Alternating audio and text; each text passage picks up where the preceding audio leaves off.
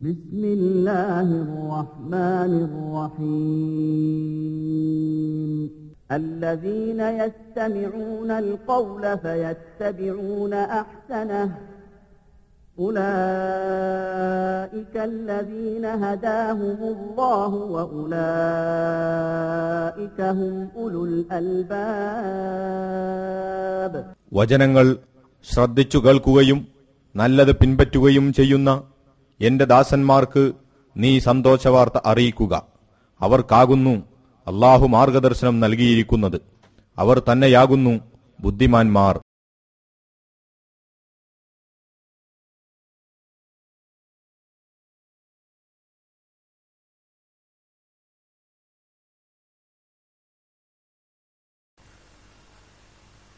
അസ്സാം വലൈക്കും വാഹമത്തല്ല بسم الله الرحمن الرحيم الحمد لله رب العالمين الصلاة والسلام على أشرف المرسلين وعلى آله وأصحابه أجمعين أما بعد أعوذ بالله من الشيطان الرجيم بسم الله الرحمن الرحيم الرحمن علم القرآن خلق الإنسان علمه البيان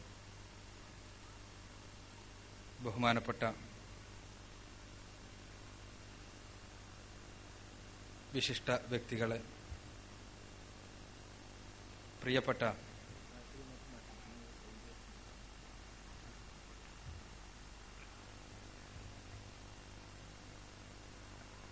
പ്രിയപ്പെട്ട സഹോദരി സഹോദരന്മാർ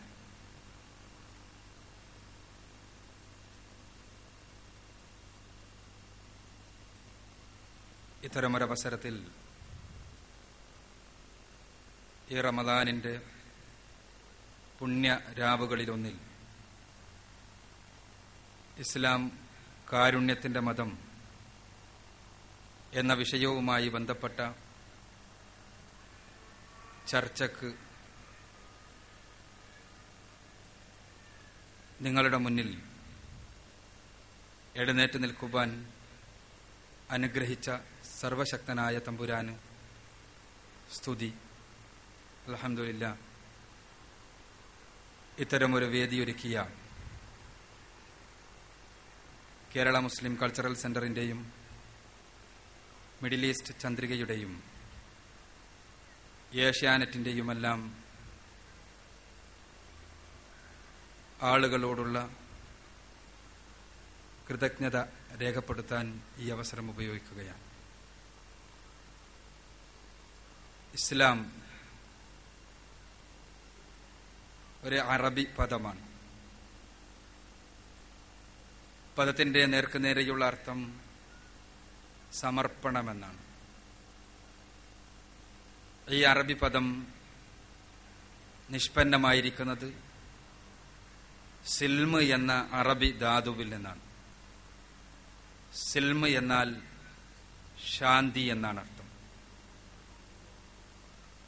ഇസ്ലാമിന്റെ അടിസ്ഥാന തത്വം തന്നെ. സർവേശ്വരനായ തമ്പുരാന് ജീവിതത്തെ സമർപ്പിച്ചുകൊണ്ട് ശാന്തിദായകമായ ഇഹലോക ജീവിതവും അവസാനം ശാന്തിയുടെ ഗേഹമായ മരണാനന്തര സ്വർഗവും നേടുക എന്ന സന്ദേശമാണ്.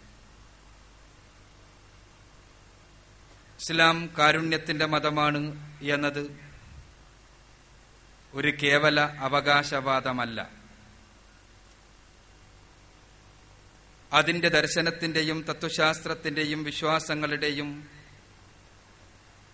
എല്ലാം അടിത്തറ സ്ഥിതി ചെയ്യുന്നത് കാരുണ്യത്തിലും സ്നേഹത്തിലും സമാധാനത്തിലും ശാന്തിയിലും തന്നെയാണ്. സർവേശ്വരനായ തമ്പുരാനെ പരിചയപ്പെടുത്തുന്നത് മുതൽ ആരംഭിക്കുന്നു. ഈ സവിശേഷത എന്നുള്ളതാണ് യാഥാർത്ഥ്യം. ഉഗ്രരൂപിയായ ഒരു സംഹാരമൂർത്തിയല്ല. ഇസ്ലാം പരിചയപ്പെടുത്തുന്ന പരിശുദ്ധ ഖുരാൻ പരിചയപ്പെടുത്തുന്ന അള്ളാഹു. അള്ളാഹുവിനെ ഏറ്റവും അധികം വിശേഷിപ്പിച്ചിരിക്കപ്പെട്ടിട്ടുള്ളത് അറഹ്മാൻ എന്ന നാമത്താലാണ്. നമുക്കറിയാം മുസ്ലിങ്ങൾ എന്ത് കാര്യം ആരംഭിക്കുമ്പോഴും ബിസ്മില്ലാഹിർ റഹ്മാൻ റഹീം എന്ന് പറഞ്ഞുകൊണ്ട് തുടങ്ങും. പരിശുദ്ധ ഖുർആനിലെ അധ്യായങ്ങളിൽ നൂറ്റി പതിമൂന്നെണ്ണവും ആരംഭിച്ചിട്ടുള്ളത് ബിസ്മില്ലാഹിർ റഹ്മാൻ റഹീം എന്ന് പറഞ്ഞുകൊണ്ടാണ്. ഇതുകൂടാതെ തന്നെ ഖുർആാനിൽ ഏറ്റവും അധികം ആവർത്തിച്ച് വന്നിട്ടുള്ള പടച്ചതമ്പുരാന്റെ നാമം അർ റഹ്മാൻ എന്നാണ്. ഖുർആനിൽ നൂറ്റി ഇരുപത്തിനാല് തവണ ഇതുകൂടാതെ തന്നെ അർറഹ്മാൻ എന്ന് പ്രയോഗിക്കപ്പെട്ടിട്ടുണ്ട്. അർറഹ്മാൻ എന്ന പദത്തിനർത്ഥം കാരുണ്യമല്ലാതെ മറ്റൊന്നും തന്നെ ഉണ്ടാകാത്തവൻ എന്നാണ് പരമകാരുണികൻ എന്നാണ്. സകല കാരുണ്യത്തിന്റെയും കാരുണ്യത്തിന്റെ മൂർത്തി എന്ന് വേണമെങ്കിൽ നമുക്ക് പറയാം. അവനിൽ നിന്നുണ്ടാകുന്നതെല്ലാം ആത്യന്തികമായി കാരുണ്യമാണ് എന്നർത്ഥം. ഈ കാരുണ്യമൂർത്തിയായ പടച്ച തമ്പുരാനെ കുറിച്ച് റസൂലുള്ളാഹി സ്വല്ലല്ലാഹു അലൈഹി വസല്ലം പരിചയപ്പെടുത്തിയത് അവന്റെ കാരുണ്യത്തിന്റെ ഒരു ശതമാനം ഈ പ്രപഞ്ചത്തിൽ മുഴുവനുമായി അവൻ വ്യാപിപ്പിച്ചിരിക്കുന്നു എന്നാണ്. ആ കാരുണ്യത്തിന്റെ ഭാഗമാണ് ഈ പ്രപഞ്ചത്തിന്റെ സൃഷ്ടി തന്നെ. ഈ പ്രപഞ്ചത്തിൽ കോടാനുകോടി ഗാലക്സികളുണ്ട്. ആ ഗാലക്സികളിൽ ഒന്നാണ് നമ്മുടെ ഗാലക്സിയായ മിൽക്കി വേ എന്ന് പറയുന്ന ആകാശഗംഗ. ഈ ഗാലക്സിയുടെ സൃഷ്ടിയിലും അവന്റെ കാരുണ്യം തന്നെ. അവയിൽ ഒരണ്ടപാട് നമ്മുടെ സൗരയൂഥം. അതിലും അവന്റെ കാരുണ്യം തന്നെ. ആ സൗരയൂഥത്തിൽ വേറിട്ട് നിൽക്കുന്ന ഗ്രഹമാണ് ഭൂമി. ആ ഭൂമിയിൽ മാത്രമാണ് അറിഞ്ഞിടത്തോളം ജീവൻ എന്ന പ്രതിഭാസം നിലനിൽക്കുന്നത്. ഈ ജീവൻ എന്ന പ്രതിഭാസത്തിന്റെ നിലനിൽപ്പിന് പിന്നിലും ഈ ഭൂമിയുടെ കിടപ്പിന് പിന്നിലുമെല്ലാം അവന്റെ കാരുണ്യമാണുള്ളത്. ഈ ഭൂമിയിൽ ഒരുപാട് ജീവജാലങ്ങളുണ്ട്. ആ ജീവജാലങ്ങളിൽ ഒരെണ്ണം മാത്രമാണ് മനുഷ്യജീവി ഹോമോസാപ്പിയൻ എന്ന ജീവി. മനുഷ്യജീവിയുടെ വ്യതിരിക്തതക്കും സവിശേഷതക്കും നിലനിൽപ്പിനുമെല്ലാം പിന്നിലും സർവേശ്വരനായ തമ്പുരാന്റെ കാരുണ്യമാണുള്ളത്. മനുഷ്യജീവിയുടെ സവിശേഷത എന്താണ്? മറ്റു ജീവികൾക്കെല്ലാം അവയുടെ ജനിതക കോഡുകളിൽ രേഖപ്പെടുത്തപ്പെട്ട കേവലമായ കാര്യങ്ങൾ മാത്രം ചെയ്തുകൊണ്ട് മുന്നോട്ടു പോകുവാൻ കഴിയുമെങ്കിൽ മനുഷ്യൻ അതല്ല ഒരുപാട് സാധ്യതകളുള്ള ജീവിയാണ് മനുഷ്യൻ. പരിശുദ്ധ ഖുർആൻ മനുഷ്യന്റെ ഭൂമിയിലെ നിയോഗത്തെക്കുറിച്ച് പറഞ്ഞത് പടച്ചതമ്പുരാൻ പറയുന്നതായി ഉദ്ധരിക്കുന്നത് ഖലീഫ എന്നാണ്. ഭൂമിയിലേക്ക് ഒരു ഖലീഫയെ പറഞ്ഞയക്കുവാൻ പോകുന്നു. സ്വതന്ത്രമായ കൈകാര്യകർത്തൃത്വമുള്ള നന്മ ചെയ്തുകൊണ്ട് ഉന്നതനാകുവാനും തിന്മ ചെയ്തുകൊണ്ട് അധമനാകുവാനുമുള്ള സ്വാതന്ത്ര്യം നൽകപ്പെട്ടിട്ടുള്ള ജീവി. ഈ സ്വാതന്ത്ര്യമാണ് മനുഷ്യനെ നാഗരികതകൾ പടക്കുവാൻ കഴിവുറ്റവനാക്കിയിട്ടുള്ളത് ഈ സ്വാതന്ത്ര്യം തന്നെയാണ് ശാസ്ത്ര ശാസ്ത്ര സാങ്കേതിക മണ്ഡലങ്ങളിൽ ഉത്തരോത്തരം പുരോഗമിക്കുവാൻ മനുഷ്യന് കഴിവ് നൽകിയിട്ടുള്ളത്. ഇതേ സ്വാതന്ത്ര്യം തന്നെയാണ് നക്ഷത്ര യുദ്ധങ്ങൾക്ക് വേണ്ടി പരിശ്രമിക്കുവാനുള്ള മനുഷ്യന്റെ കഴിവിന്റെയും അടിത്തറ. ഇതേ സ്വാതന്ത്ര്യം തന്നെയാണ് ഇവിടെ സൂചിപ്പിക്കപ്പെട്ടതുപോലെ എയ്ഡ്സിനെ പോലെയുള്ള അണുക്കളെ ഉണ്ടാക്കി മനുഷ്യരാശിയെ മുഴുവനും നശിപ്പിക്കുവാനുള്ള ജൈവായുധങ്ങൾ നിർമ്മിക്കുവാനുള്ള കഴിവ് മനുഷ്യന് നൽകുന്നത്. സ്വാതന്ത്ര്യത്തിന്റെ വിരുദ്ധമായ അവസ്ഥാവിശേഷം. ഇത് സ്വാതന്ത്ര്യമുണ്ടാകുമ്പോൾ സ്വാഭാവികമാണ്. മനുഷ്യാസ്തിത്വത്തിന്റെ സവിശേഷത തന്നെ ഈ സ്വാതന്ത്ര്യമാണ്. പരിശുദ്ധ ഖുർആൻ പറഞ്ഞു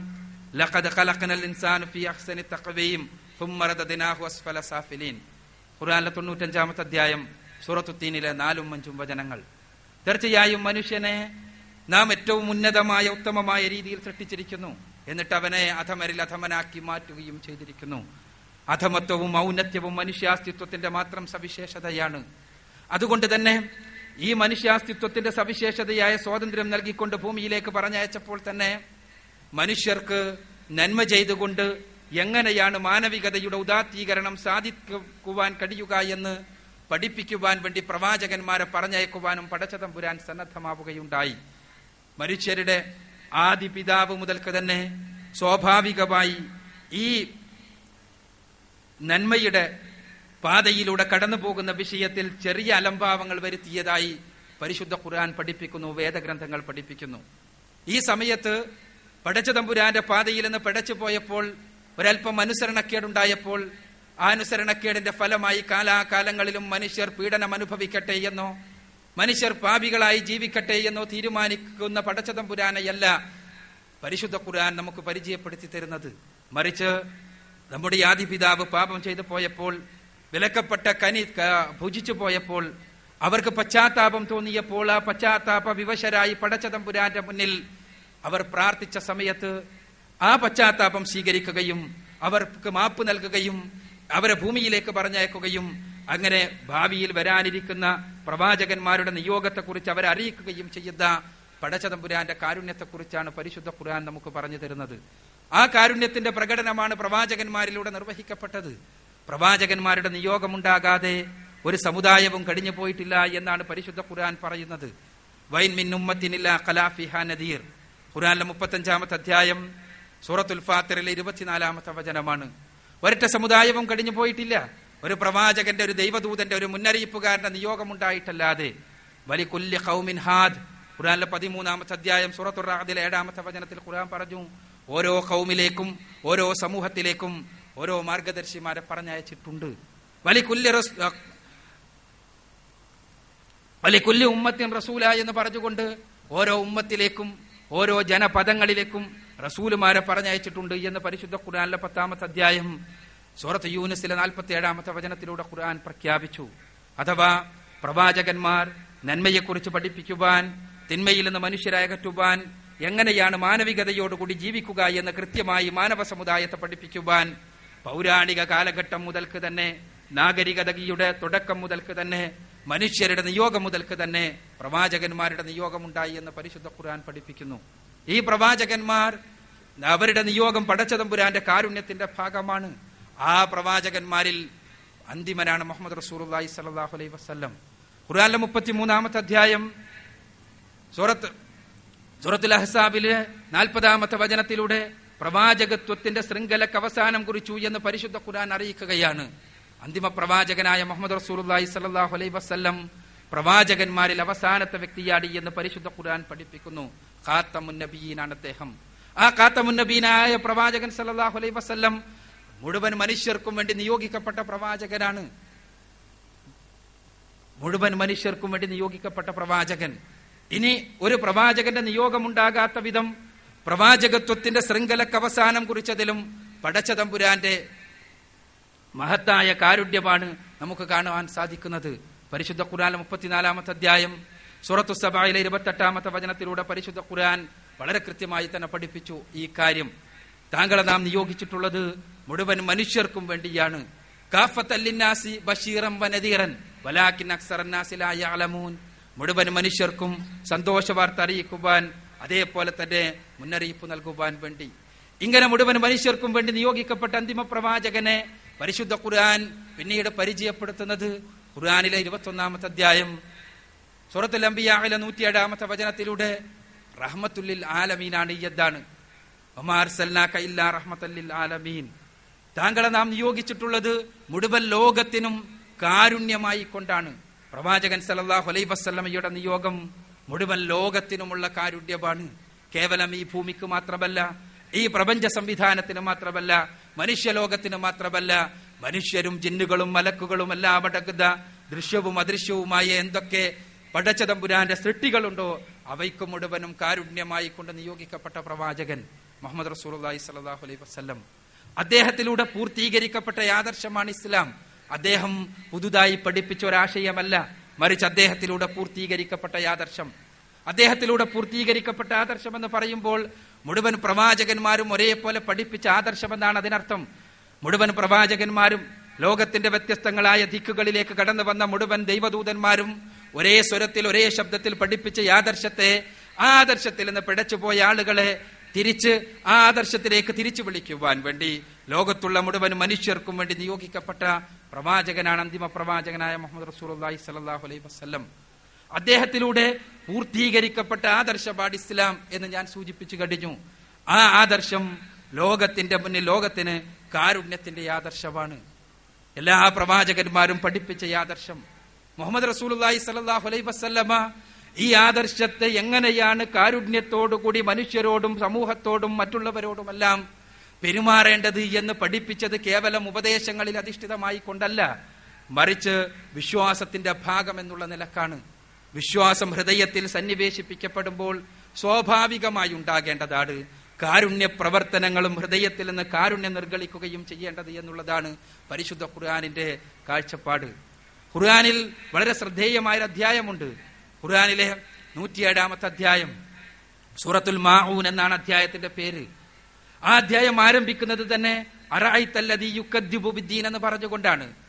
നിങ്ങൾ മതനിഷേധികളെ കണ്ടുപോയതാണ്. നീ മതനിഷേധിയെ നീ കണ്ടുപോ. മതനിഷേധി എന്ന് പറയുമ്പോൾ നമ്മുടെ മനസ്സിലേക്ക് ഓടി വരുന്നത് ആരാണ്? ദൈവത്തെ നിഷേധിച്ച് നടക്കുന്നവൻ.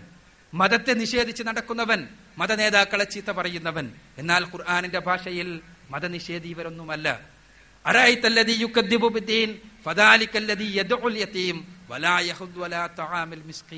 ഖുർആൻ പറയുന്നത് അങ്ങനെയാണ്.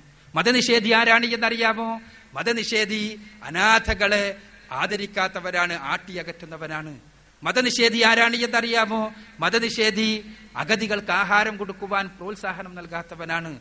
എന്നാൽ മതത്തിന്റെ ചിഹ്നങ്ങൾ അയാളിലുണ്ടോ? തീർച്ചയായും ഉണ്ട്. ഫവൈലുല്ലിൽ മുസല്ലീൻ അല്ലദീൻ അഹമ്മദ് സലാത്തിം സാഹൂൻ തീർച്ചയായും അയാളിൽ മതത്തിന്റെ ചിഹ്നങ്ങളുണ്ട്. നമസ്കാരമാണ് ഇസ്ലാമിനെ സംബന്ധിച്ചിടത്തോളം മതത്തിന്റെ ഏറ്റവും പ്രധാനപ്പെട്ട ചിഹ്നം. പക്ഷേ ആ ചിഹ്നം അയാളിലുണ്ട്. നമസ്കരിക്കുന്ന ആളാണ് അയാൾ. നമസ്കാരക്കാരന് നാശം. ആ നമസ്കാരം എന്താണ്? അയാൾ ജനങ്ങളെ കാണിക്കുവാൻ വേണ്ടി അശ്രദ്ധമായി ചെയ്തു കൂട്ടുന്ന ഒരു കർമ്മം എന്നതിൽ കവിഞ്ഞ് യാതൊന്നുമല്ല. അല്ലദീനഹും യുറാഊൻ വയം മാഊൻ. കേവലം ജനങ്ങളെ കാണിക്കുവാൻ വേണ്ടി ചെയ്യുന്ന പ്രവർത്തനമല്ലാതെ ഈ മതപ്രവർത്തനത്തിന് ഒരു അർത്ഥവുമില്ല. അതേസമയം പരസ്പരമുള്ള സ്നേഹ ബഹുമാനത്തിന്റെ കാരുണ്യ പ്രവർത്തനങ്ങളെല്ലാം തന്നെ പരസ്പരമുള്ള പങ്കുവെപ്പെല്ലാം തന്നെ അവർ തടഞ്ഞു വെക്കുകയും ചെയ്യുന്നു. പരിശുദ്ധ ഖുർആൻ സംസാരിക്കുന്നത് ഇങ്ങനെയാണ്. അഥവാ മതത്തിന്റെ ഭാഗമാണ് ഹൃദയത്തിനകത്ത് നിന്ന് കാരുണ്യം മുളപൊട്ടുക എന്നുള്ളത് നിർഗളിക്കുക എന്നുള്ളത് എന്നാണ് ഖുർആാനിന്റെ താല്പര്യം ഈ കാരുണ്യത്തിന്റെ പൂർണരൂപമാണ് പ്രവാചകൻ സല്ലല്ലാഹു അലൈഹി വസല്ലമയുടെ ജീവിതത്തിൽ നമ്മൾ കാണുക. വസല്ലബ സമൂഹത്തിന്റെ നടുവിൽ നിന്നുകൊണ്ട് സമൂഹത്തെ ശരിയിലേക്ക് ക്ഷണിച്ചപ്പോൾ സമൂഹത്തെ സത്യത്തിലേക്ക് ക്ഷണിച്ചപ്പോൾ മറ്റ് സാമൂഹ്യ സേവന പ്രവർത്തനങ്ങളെ പോലെയല്ല സമൂഹം അദ്ദേഹത്തോട് പ്രതികരിച്ചത്. നമുക്കറിയാം പ്രവാചകന്മാരുടെ ഏറ്റവും പ്രധാനപ്പെട്ട സാമൂഹ്യ സേവന പ്രവർത്തനം ജനങ്ങളെ അവരുടെ ശാശ്വതമായ ശിക്ഷക്ക് പാത്രീഭൂതമാകുന്ന നരക ശിക്ഷക്ക് പാത്രീഭൂതമാകുന്ന വിശ്വാസാചാരങ്ങളിൽ നിന്ന് തിരിച്ച് ദിവ്യമായ സ്വർഗലോകത്തേക്ക് ഉള്ള വിശ്വാസാചാരങ്ങളിലേക്ക് ക്ഷണിക്കുക എന്ന വളരെ പ്രധാനപ്പെട്ട വളരെ മർമ്മപ്രധാനമായ പ്രവർത്തനമാണ് അവർ നിർവഹിച്ചത്. അതുകൊണ്ട് തന്നെ സമൂഹത്തിന്റെ എതിർപ്പുകളും വെറുപ്പും ആരോപണങ്ങളും പീഡനങ്ങളും സഹിച്ചുകൊണ്ടാണ് ആ സമൂഹത്തിനു വേണ്ടി അവർ പ്രവർത്തിച്ചത്. അതാണ് പ്രവാചകന്മാരുടെ സവിശേഷത. നമ്മുടെ സാമൂഹ്യ സേവന പ്രവർത്തനങ്ങളുമായി പ്രവാചകന്മാരുടെ അടിസ്ഥാനപരമായ സേവന പ്രവർത്തനങ്ങൾ വ്യത്യാസമാകുന്നത് അങ്ങനെയാണ്. റസൂൽ സലാഹു അലൈ വസ്ല്ലം തന്നെ അദ്ദേഹത്തെ ഉദാഹരിച്ചു. ഞാൻ ഒരു വിളക്കിനടുത്തിരിക്കുന്നവനെ പോലെയാണ്. ആ വിളക്കിന്റെ അടുത്തേക്ക് പാറ്റകൾ ഈയാം പാറ്റകൾ പറന്നടുത്തുകൊണ്ടിരിക്കുന്നു. വിളക്കിൽ തട്ടി അവ നശിച്ചുകൊണ്ടിരിക്കുന്നു. ഞാൻ അവയെ അകറ്റിക്കൊണ്ടിരിക്കുന്നു ആട്ടിമാറ്റിക്കൊണ്ടിരിക്കുന്നു. മനുഷ്യർ തിന്മകളുടെ പാതയിലൂടെ നടന്നുപോയി. അധർമ്മത്തിന്റെ മാർഗത്തിലൂടെ മുന്നോട്ടു പോയി. നരകലോകത്തേക്ക് ആപതിച്ചു കൊണ്ടിരിക്കുകയാണ് ഞാൻ അവരെ ആട്ടിയകറ്റിക്കൊണ്ടിരിക്കുന്നു. പ്രവാചകൻ സല്ലല്ലാഹു അലൈ വസല്ലബ ഈ ആദർശം ജനങ്ങളുടെ മുന്നിൽ പറഞ്ഞപ്പോൾ അദ്ദേഹത്തിന് സഹിക്കേണ്ടി വന്ന പീഡനങ്ങളും പ്രയാസങ്ങളും കുറച്ചൊന്നുമല്ല. പക്ഷേ ആ കാരുണ്യത്തിന്റെ പ്രവാചകൻ പീഡനങ്ങൾ സഹിച്ചപ്പോഴും പ്രയാസങ്ങൾ സഹിച്ച സമയത്തും പീഡിപ്പിച്ചവർക്ക് വേണ്ടി പ്രാർത്ഥിക്കുന്നതായിട്ടാണ് നമുക്ക് കാണാൻ കഴിയുന്നത്. ഏറ്റവും പ്രധാനപ്പെട്ട ഒരു സംഭവം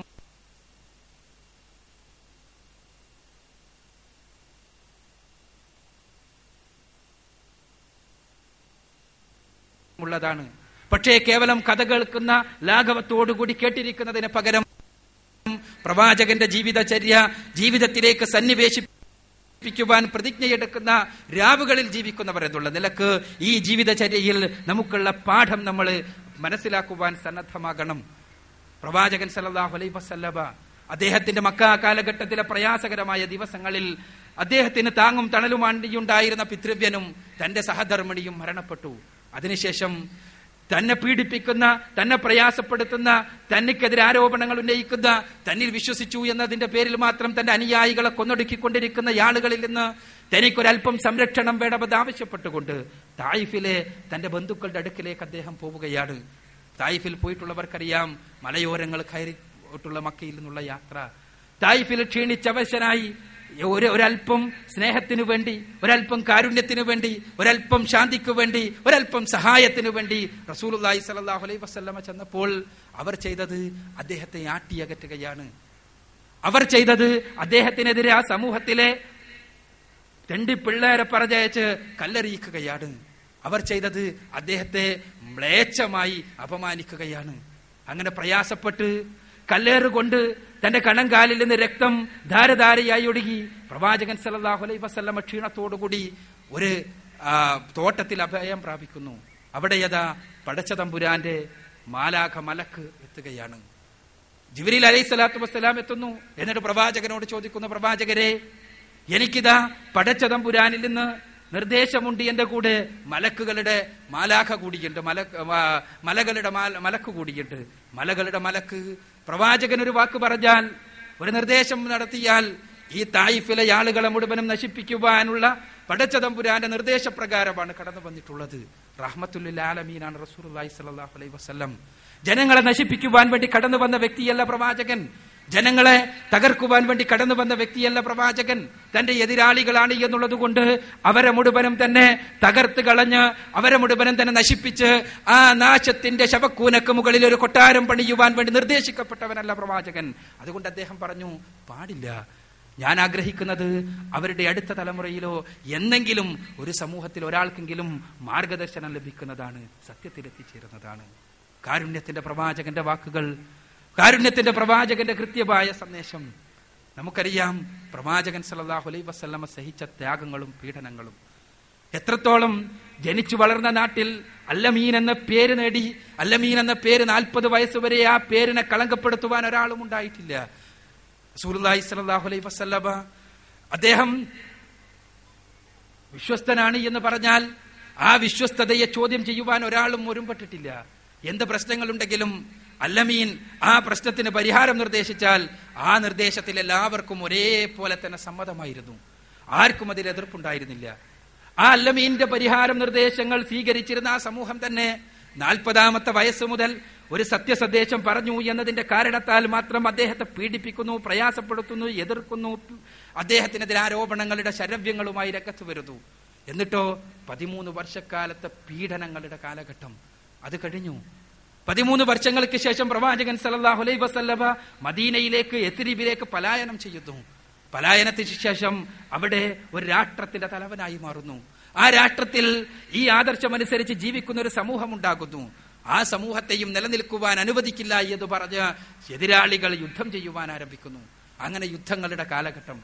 അങ്ങനെ യുദ്ധങ്ങളുടെ കാലഘട്ടം കഴിഞ്ഞു. പിന്നീട് സന്ധിയുടെ കാലഘട്ടം കഴിഞ്ഞു. അതെല്ലാം കഴിഞ്ഞ് നീണ്ട എട്ട് വർഷക്കാലഘട്ടത്തിലെ യുദ്ധത്തിന് ശേഷം ഹിജറ എട്ടിൽ നീണ്ട ആറ് വർഷക്കാലത്ത് ഹിജറ രണ്ട് മുതലാണ് യുദ്ധം ആരംഭിച്ചത്. നീണ്ട ആറ് വർഷക്കാലഘട്ടത്തിലെ യുദ്ധങ്ങൾക്ക് ശേഷം ഹിജറ എട്ടിൽ മക്ക രാജ്യം വിജയിക്കുന്നു. പ്രവാചകൻ സല്ലല്ലാഹു അലൈ വസ്ലമിയുടെ നേതൃത്വത്തിൽ. മക്ക വിജയം ഇസ്ലാമിക ചരിത്രത്തിലെ പ്രധാനപ്പെട്ട സംഭവമാണ്. മക്ക പ്രവാചകനെ കീഴ്പ്പെടുന്നു. മക്കയിൽ കൗബാലയത്തിന് മുന്നിൽ പ്രവാചകൻ സല്ലല്ലാഹു അലൈഹി വസല്ലമയും സർവായുധ വിഭൂഷിതരായി പ്രവാചകന്റെ അനുയായി വൃന്ദവും നിൽക്കുകയാണ്. എന്തിനും തയ്യാറുള്ള അനുയായികൾ? പ്രവാചകൻ സല്ലല്ലാഹു അലൈഹി വസല്ലമയുടെ മുന്നിലുള്ളതോ? ആരാണ് എന്നറിയാവോ? റസൂലുള്ളാഹി സല്ലല്ലാഹു അലൈഹി വസല്ലമ നമസ്കരിക്കുന്ന സമയത്ത് ഒട്ടകത്തിന്റെ ചീഞ്ഞ കുടൽമാല അദ്ദേഹത്തിന്റെ പിരടിയിൽ കൊണ്ടുപോയിട്ട് പ്രയാസപ്പെടുത്തിയ ആളുകൾ. പ്രവാചകന്റെ മുന്നിൽ നിൽക്കുന്നത് ആരാണ് എന്നറിയാവോ? യാസിർ കുടുംബമേ നിങ്ങൾ ക്ഷമിക്കുക എന്ന് പ്രവാചകൻ പറയുന്നിടത്തോളം പീഡിപ്പിച്ച് പീഡിപ്പിച്ച് പ്രവാചകൻ സല്ലല്ലാഹു അലൈ വസല്ലമ കൊണ്ടുവന്ന സത്യാദർശത്തിൽ വിശ്വസിച്ചു എന്ന കാരണത്താൽ മാത്രം ആ കുടുംബത്തിലെ സുമയ്യ എന്ന് പറയുന്ന ധീര വനിതയെ അവരുടെ മർമ്മഭാഗത്തേക്ക് ഇരുമ്പിന്റെ ദണ്ട് ചൂടാക്കി കയറ്റി വെച്ച് അവരെ ക്രൂരമായി ഇഞ്ചിഞ്ചായി കൊന്നവർ. അതേപോലെ ഒരുപാട് ആളുകളെ കൊന്നയാളുകൾ. പ്രവാചകന്റെ മുന്നിൽ നിൽക്കുന്നത് ആരൊക്കെയാണ് എന്നറിയാമോ? പ്രവാചകൻ സലല്ലാഹു അലൈ വസല്ലമ ഏറ്റവും അധികം ഇഷ്ടപ്പെട്ടിരുന്ന തന്റെ പിതൃവ്യൻ ഇസ്ലാമിന്റെ സിംഹം എന്നറിയപ്പെട്ടിരുന്ന ഹംസാർഹു അദ്ദേഹത്തെ ഉഹുദിന്റെ രണാങ്കണത്തിൽ വെച്ച് ചതിച്ചു കൊന്നവരും അതേപോലെ തന്നെ അദ്ദേഹത്തിന്റെ ചതിച്ചു കൊന്നതിന് ശേഷവും അരിശം പോരാഞ്ഞിട്ട് അദ്ദേഹത്തിന്റെ ഹൃദയം അദ്ദേഹത്തിന്റെ നെഞ്ചകം പിളർന്ന് അവിടെ കരൾ എടുത്ത് കടിച്ചു തുപ്പി നൃത്തമാടിയ ആളുകൾ. അവരെല്ലാവരും റസൂലുള്ളാഹി സ്വല്ലല്ലാഹു അലൈഹി വസ്ലമിയുടെ മുന്നിൽ പഞ്ചപുച്ഛമടക്കി നിൽക്കുകയാണ്. സ്വല്ലല്ലാഹു അലൈഹി വസല്ലം ഒരു വാക്ക് പറഞ്ഞാൽ ഒരു ഓർഡർ ഇട്ടാൽ ഒരു കൽപ്പന നടത്തിയാൽ അവിടെ ആയിരം തലകൾ ഉരുളും. ആയിരം ശവശരീരങ്ങൾ അവിടെ ഉണ്ടാകും ആ കൗബാലയത്തിന്റെ പരിസരം രക്തം കൊണ്ട് ചുവക്കും. പക്ഷേ കാരുണ്യത്തിന്റെ പ്രവാചകൻ വന്നത് ആളുകളെ നിഷ്കാസനം ചെയ്യുവാനല്ല. കാരുണ്യത്തിന്റെ പ്രവാചകൻ വന്നത് ആളുകളെ ശാന്തിയുടെ ഭവനത്തിലേക്ക് നയിക്കുവാനാണ്. അതുകൊണ്ട് തന്നെ ആ കാരുണ്യത്തിന്റെ പ്രവാചകൻ ചോദിച്ചു ജനങ്ങളെ നിങ്ങൾ എന്നിൽ എന്നിൽ നിന്ന് എന്താണ് എന്താണ് പ്രതീക്ഷിക്കുന്നത്? പഞ്ചപുച്ഛമടക്കി നിൽക്കുന്ന ഇന്നലെയിലെ സമരനായകന്മാർ അദ്ദേഹത്തിനെതിരെ തങ്ങളുടെ അവനായിയിലെ അവസാനത്തെ അമ്പുമെടുത്ത് പ്രയോഗിച്ചവർ അവർ പറഞ്ഞു താങ്കൾ മാന്യനാണ് മാന്യന്റെ മാന്യനായ മനുഷ്യന്റെ പുത്രനാണ്. അതുകൊണ്ട് തന്നെ ഞങ്ങൾ മാന്യത പ്രതീക്ഷിക്കുന്നു. പ്രവാചകൻ സല്ലല്ലാഹു അലൈഹി വസല്ലമ പറഞ്ഞു നിങ്ങൾ സ്വതന്ത്രരാണ് നിങ്ങൾ കൊഴിഞ്ഞു പോകാം ഞാൻ ചോദിക്കട്ടെ ലോക ചരിത്രത്തിൽ ഒരുപാട് വിജയി വിജഗീഷുക്കളെ നമ്മൾ കേട്ടിട്ടുണ്ട് പരിചയപ്പെട്ടിട്ടുണ്ട്. ഏതെങ്കിലും ഒരു വിജഗീഷുവിന്റെ ചരിത്രത്തിൽ ഇതിന് സമാനമായ ഒരു സംഭവം പറയാൻ നമുക്ക് കഴിയുമോ? എന്തേ? പ്രവാചകന് പ്രതിരോധ പ്രവാചകന് പ്രതികാരത്തിന്റെ അഗ്നി ഇല്ലാത്തത് കൊണ്ടോ? മാനുഷികമായ അല്ല. പ്രതികാരം തീർക്കുവാനല്ല അദ്ദേഹം നിയോഗിക്കപ്പെട്ടത്. ജനങ്ങളെ സത്യത്തിലൂടെ നയിക്കുവാനാണ്. അതേ ഈ പ്രവാചകനെ കുറിച്ചാണ് മലയാളത്തിന്റെ പ്രിയപ്പെട്ട കഥാകാരന്മാരിൽ ചിലർ പ്രതികാരമൂർത്തിയായ രാഷ്ട്രനായകൻ എന്ന് വിളിച്ചത് എന്ന് ആനുഷംഗികമായി അല്പം സങ്കടത്തോടുകൂടി രേഖപ്പെടുത്തുവാൻ ഞാൻ ഈ സമയം വിനിയോഗിക്കുകയാണ്. ചരിത്രം സ്വന്തം ഇച്ഛക്കനുസരിച്ച് വളച്ചും തിരുത്തിയും എടുത്തുമാറ്റിയും വള വിളക്കി ചേർത്തുമെല്ലാം അവതരിപ്പിച്ചാലാണ് ആധുനികതയാവുക എന്നുള്ള മിഥ്യാധാരണയോ മൂഢധാരണയോ ഉൾക്കൊണ്ടുകൊണ്ട് ആരെങ്കിലും പ്രവാചകനെ ചിത്ത പറയുവാൻ ഒരുമ്പെടുന്നുവെങ്കിൽ പ്രവാചകനെ വിമർശിച്ചവരുടെ ചരിത്ര ഗ്രന്ഥങ്ങളെങ്കിലും അവർ വായിച്ചിരുന്നെങ്കിൽ എന്ന് ആഗ്രഹിക്കുകയാണ്. ഈ കാരുണ്യത്തിന്റെ പ്രവാചകൻ അദ്ദേഹത്തിലൂടെ പൂർത്തീകരിക്കപ്പെട്ട യാദർശത്തിന് എങ്ങനെയാണ്? അശാന്തിയുടെ യാദർശമാകാൻ കഴിയുക? എന്നിട്ടും എന്തേ? നാം സ്വാഭാവികമായി ചോദിക്കുക ഈ കാരുണ്യത്തിന്റെ ഈ ശാന്തിയുടെ ഈ ധർമ്മത്തിന്റെ ഈ സത്യത്തിന്റെ ദർശനം എന്തേ എന്നിട്ടും ഏറെ ഏറെയേറെ എതിർക്കപ്പെടുന്നത്. എന്നിട്ടും എന്റെ ഈ ദർശനം ഏറെയേറെ ഭത്സിക്കപ്പെടുന്നത്? എന്നിട്ടും എന്റെ ഈ ദർശനം ഏറെയേറെ ഭീകരമായി ചിത്രീകരിക്കപ്പെടുന്നത്? അടിസ്ഥാനപരമായ ചോദ്യമാണിത്. ആ ചോദ്യത്തിന് ഉത്തരം കാണാൻ ശ്രമിക്കുമ്പോൾ മാത്രമേ യാദർശത്തിന്റെ അടിവേരിലേക്ക് നമുക്ക് കടന്നു ചെല്ലാൻ കഴിയുകയുള്ളൂ എന്നുള്ളതാണ് യാഥാർത്ഥ്യം. എന്തുകൊണ്ട് ഇസ്ലാം ഇത്രയധികം എതിർക്കപ്പെടുന്നു? പതിനാല് നൂറ്റാണ്ടുകൾക്ക് മുൻപ് മുഹമ്മദ് റസൂൽ അലൈ വസ്ലമയുടെ ശേഷം മാത്രമല്ല എവിടെയൊക്കെ പ്രവാചകന്മാർ കടന്നു വന്നിട്ടുണ്ടോ? എവിടെയൊക്കെ ദൈവദൂതന്മാർ നിയോഗിക്കപ്പെട്ടിട്ടുണ്ടോ? അക്കാലഘട്ടങ്ങളിൽ മുഴുവനും ആ പ്രവാചകന്മാരുടെ ആദർശവുമായി കടന്നുപോയ ആളുകളുടെ മുന്നിൽ ഇതേപോലെയുള്ള വിമർശനങ്ങളും ഭീകരമായ ആരോപണങ്ങളും ഉണ്ടായിട്ടുണ്ട് എന്നുള്ളത് സത്യമാണ്. എന്തുകൊണ്ട്? മനുഷ്യരെ ചൂഷണങ്ങളുടെ അടിമത്വത്തിൽ നിന്ന് വിമോചനത്തിന്റെ സുന്ദരമായ വാതായനത്തിലൂടെ ശാന്തിയുടെ ഭവനത്തിലേക്ക് ക്ഷണിക്കുന്ന യാദർശത്തെ ചൂഷണത്തിന്റെ വക്താക്കൾക്ക് സഹിക്കില്ല എന്നതുകൊണ്ട് എന്നാണ് ഒറ്റവാചകത്തിലുള്ള ഉത്തരം. അതെ പരിശുദ്ധ ഖുർആൻ തിരുത്തണമെന്ന് ആവശ്യപ്പെടുന്ന ആളുകൾ ഇന്നലത്തെ പോലെ തന്നെ ഇന്നും ജീവിക്കുന്ന നാട്ടിലാണ് നമ്മൾ ജീവിക്കുന്നത്. നമ്മുടെ കേരളത്തിൽ പോലും നമ്മുടെ കേരളത്തിൽ പോലും കേരളത്തിന്റെ തലസ്ഥാന നഗരിയിൽ പോലും കടന്നു വന്നുകൊണ്ട് ചില സുഹൃത്തുക്കൾ ചില സഹോദരങ്ങൾ എന്ന് തന്നെ ഞാൻ പറയട്ടെ അവരാവശ്യപ്പെട്ടത് പരിശുദ്ധ ഖുർആൻ തിരുത്തണമെന്നാണ്. എന്തേ പരിശുദ്ധ ഖുർആൻ തിരുത്തുവാൻ കാരണം തിരുത്തണമെന്ന് ആവശ്യപ്പെടാൻ കാരണം തങ്ങളുടെ വിശ്വാസങ്ങൾക്ക് തങ്ങളുടെ യാദർശങ്ങൾക്ക് തങ്ങൾ പ്രതിനിധാനം ചെയ്യുന്ന യാശയങ്ങൾക്കെതിരാണ് ഖുർആൻ എന്നതുകൊണ്ട്. അതിനവർക്ക് കാരണവും ഉണ്ടായിരുന്നു ഞാൻ എന്റെ വിഷയം അതല്ലാത്തത് കൊണ്ട് ഞാൻ അങ്ങോട്ട് കടന്നു പോവുകയല്ല മറിച്ച് പരിശുദ്ധ ഖുർആൻ ആളുകളുടെ ആവശ്യത്തിനനുസരിച്ച് തിരുത്താൻ നിന്നാൽ ഖുർആാനിൽ വചനങ്ങൾ നീക്കാൻ ചെയ്ത നീക്കം ചെയ്യാൻ നിന്നാൽ പരിശുദ്ധ ഖുർആാനിൽ ഒരു വചനം പോലും അവശേഷിക്കില്ല എന്നുള്ളതല്ലേ സത്യം? പരിശുദ്ധ ഖുർആൻ ആദ്യമായി ആത്മീയമായ ചൂഷണങ്ങളുടെ മുഴുവനും അടിവേരിറക്കുകയാണ്.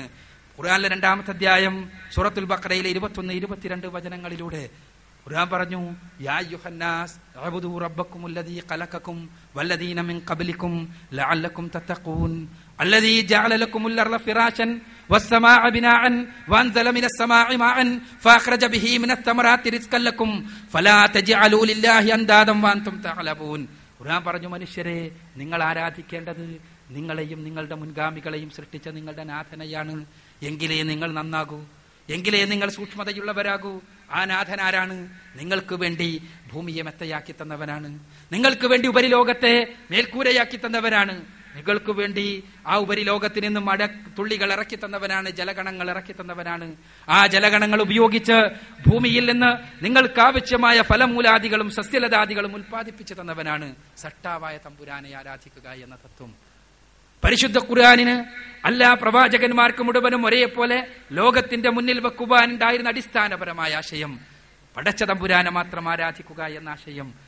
ആ ആശയം തീർച്ചയായും ആത്മീയതയുടെ പേരിലുള്ള സകല ചൂഷണങ്ങളുടെയും അടിവേരറക്കുന്നു. സട്ടാവിന്റെയും ആൾ ദൈവങ്ങളുടെയും ആളുകളുടെയും ഇടയിലുള്ള ഇടയാളന്മാരുടെ പുരോഹിതന്മാരുടെ അതേപോലെയുള്ള ആളുകളുടെ മുഴുവനും അപ്രസക്തമാക്കുന്നു. അതുകൊണ്ട് തന്നെ ആത്മീയതയുടെ കച്ചവടക്കാർക്ക് പരിശുദ്ധ ഖുർആനിലെ വചനങ്ങളിലെ മൂന്നിൽ ഒരു ഭാഗവും പഥ്യമല്ല എന്നുള്ളത് സത്യം. ഖുർആനിലെ മൂന്നിലൊന്ന് ഭാഗവും ഈ ആശയമാണ് ഉൾക്കൊള്ളുന്നത്.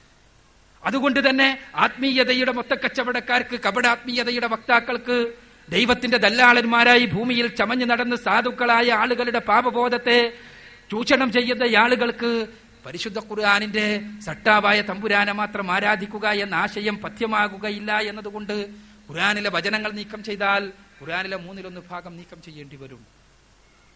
രണ്ടാമതായി പരിശുദ്ധ ഖുർആൻ പഠിപ്പിക്കുന്ന ആശയം ഈ ജീവിതത്തിന്റെ നശ്വരതയെക്കുറിച്ച്. അനശ്വരമായ മരണാനന്തര ജീവിതത്തിലേക്ക് വേണ്ടി ഈ ജീവിതം പാകപ്പെടുത്തേണ്ടതിന്റെ ആവശ്യകതയെക്കുറിച്ച് ആശയമാണ്. പരിശുദ്ധ ഖുർആൻ ഖുർആാനിന്റെ മൂന്നിൽ ഒന്ന് ഭാഗം മരണാനന്തര ജീവിതത്തെക്കുറിച്ചുള്ളതാണ്. ഈ മൂന്നിൽ ഒന്ന് ഭാഗത്ത് പറയുന്ന പരിശുദ്ധ ഖുർആന്റെ ആശയം വളരെ സംക്ഷിപ്തമായി ഖുർആാനിലെ മൂന്നാമത്തെ അധ്യായം സുറത്ത് ആലുംറാന്റെ നൂറ്റി എൺപത്തി അഞ്ചാമത്തെ വചനത്തിൽ നമ്മൾ വായിക്കുന്നു. ഖുർആൻ പറഞ്ഞത് ഇങ്ങനെയാണ്.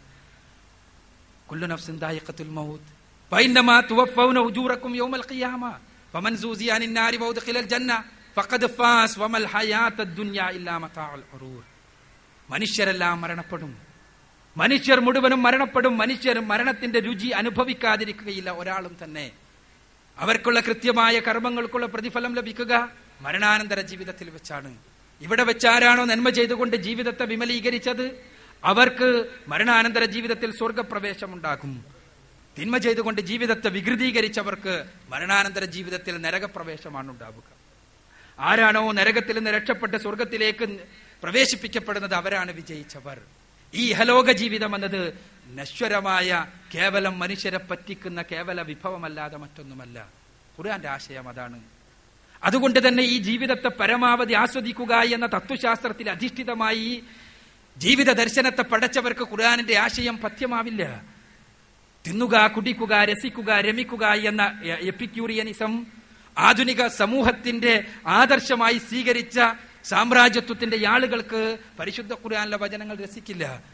അതുകൊണ്ട് മരണാനന്തര ജീവിതത്തെക്കുറിച്ചുള്ള പരിശുദ്ധ ഖുർആനിലെ വചനങ്ങൾ മുഴുവനും നീക്കം ചെയ്താൽ പിന്നീട് പരിശുദ്ധ ഖുർആനിൽ മൂന്നിലൊന്ന് ഭാഗം മാത്രമേ ബാക്കിയുണ്ടാകൂ. ഇനിയോ ആ മൂന്നിലൊന്നെങ്കിലും ബാക്കിയാകുമോ?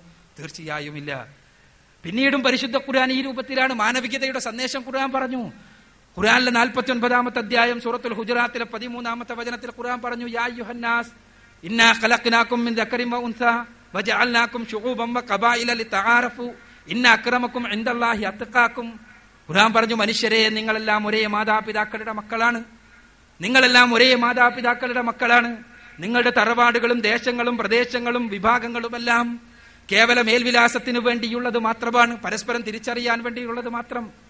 നിങ്ങളിൽ ഔന്നത്യമോ അധമത്വമോ നിങ്ങളുടെ ജാതിയുടെ വർഗത്തിന്റെ വർണത്തിന്റെ വിഭാഗത്തിന്റെ ഒന്നും പേരിൽ അവകാശപ്പെടാൻ നിങ്ങൾക്ക് കഴിയില്ല. മറിച്ച് നിങ്ങളിൽ ഉന്നതന്മാർ നിങ്ങളുടെ വിശ്വാസത്തിൽ അധിഷ്ഠിതമായ കർമ്മങ്ങളെ വിമലീകരിച്ച് ജീവിതത്തെ വിശുദ്ധീകരിച്ച മുത്തക്കികളാണ് പടച്ചതമ്പുരാനിൽ ഉന്നതന്മാർ. അതല്ലാതെ കേവലം ഭൗതികമായ ജന്മത്തിന്റെ അടിസ്ഥാനത്തിൽ ഔന്നത്യങ്ങളോ അധമത്വങ്ങളോ ഇല്ല. തീർച്ചയായും ജന്മാവകാശമായി കിട്ടിയ ജാതിയുടെ തലക്കനങ്ങളുമായി കഴിയുന്ന വിഭാഗങ്ങൾക്ക് അത് ഭാരതത്തിലെ ജാതീയതയാകട്ടെ വർണയവരിയുടെ വക്താക്കളാകട്ടെ ഇന്ന് ലോകത്തിന്റെ മുഴുവനും തന്നെ ധാർമ്മികത പഠിപ്പിക്കുവാൻ ഞങ്ങൾ ഒരുങ്ങിപ്പുറപ്പെട്ടിരിക്കുന്നു എന്ന് പറയുന്ന സാമ്രാജ്യത്തെ ലോക പോലീസ് ആകട്ടെ അവർക്കൊന്നും തന്നെ ഈ ആദർശം രചിക്കില്ല രുചിക്കില്ല. അതുകൊണ്ട് ആ വചനങ്ങളും നീക്കം ചെയ്താൽ പരിശുദ്ധ ഖുർആൻ സകലവിധ ചൂഷണങ്ങൾക്കും എതിര് നിൽക്കുന്നു. പരിശുദ്ധ ഖുർആൻ മനുഷ്യന്റെ മസ്തിഷ്കത്തെ ചൂഷണം ചെയ്തുകൊണ്ട് ജീവിക്കുന്ന മയക്കു മയക്കുമരുന്നുകളുടെ മുതലാളിമാർക്കെതിരെ നിൽക്കുന്നു. മധ്യരാജാക്കന്മാർക്കെതിരെ നിൽക്കുന്നു. ഖുർആൻ അഞ്ചാമത്തെ അധ്യായം സൂറത്തുൽ മാഇദയിലെ തൊണ്ണൂറാമത്തെ വചനം. യാ യാ യുഹല്ലദീനാമനു ഇന്നമൽ ഖംറു വൽ മൈസിറു വൽ അൻസാബു വൽ അസ്ലാമു റിജ്സും മിൻ അമലി ശൈത്താൻ. തീർച്ചയായും മദ്യവും മദ്യ- മദ്യവും ചൂതാട്ടവും അതേപോലെ തന്നെ പ്രതിഷ്ഠ വെച്ച് നോക്കലും അമ്പു നോക്കിക്കൊണ്ടുള്ള ഭാഗ്യപരീക്ഷണവുമെല്ലാം കേവലമായ പൈശാചിക പ്രവർത്തനങ്ങൾ മാത്രമാണ്. അതിൽ നിന്ന് നിങ്ങൾ രക്ഷപ്പെടുന്നുണ്ടോ? എങ്കിൽ നിങ്ങൾ വിജയം പ്രാപിച്ചേക്കാം. തീർച്ചയായും മദ്യമുതലാളിമാർക്ക് രചി രസിക്കുന്ന വചനമല്ല. അതേപോലെ തന്നെ കള്ളക്കച്ചവടക്കാരെ കുറിച്ച് പരിശുദ്ധ ഖുരാൻ പറഞ്ഞു. വൈലുല്ലിൽ മുത്തഫിഫീൻ. ഖുറാനിലെ എൺപത്തി മൂന്നാമത്തെ അധ്യായം മുത്തഫിഫീൻ അധ്യായത്തിൽ ഒന്നു മുതൽ മൂന്ന് വരെയുള്ള വചനങ്ങളിൽ. തീർച്ചയായും കള്ളക്കച്ചവടക്കാർക്കാകുന്നു നാശമെന്ന് ആ കള്ളക്കച്ചവടക്കാരെ കുറിച്ച് പ്രത്യേകം എടുത്തു പറഞ്ഞു. പാവപ്പെട്ടവരെ ചൂഷണം ചെയ്ത വിഭാഗങ്ങളെ കുറിച്ച് കച്ചവടത്തിലൂടെ കൊള്ള ലാഭമെടുക്കുന്നതിലൂടെ കൊള്ള കച്ചവടം ചെയ്യുന്നതിലൂടെ വിശദമായി പരിശുദ്ധ ഖുർആൻ പഠിപ്പിച്ചു. ആ വചനങ്ങൾ നീക്കം ചെയ്താൽ പലിശയെക്കുറിച്ച് ഖുർആൻ പറഞ്ഞു.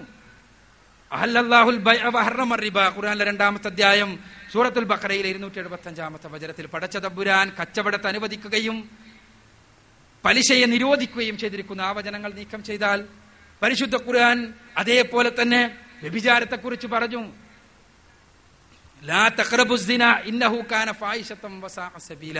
നിങ്ങൾ തീർച്ചയായും വ്യഭിചാരത്തോട് സമീപിച്ചു പോകരുത്. അത് ദുഷിച്ച പ്രവർത്തനമാകുന്നു. ഖുറാനിലെ പതിനേഴാമത്തെ അധ്യായം സൂറത്തുൽ ഇസ്ലാമിലെ മുപ്പത്തിരണ്ടാമത്തെ വചനം.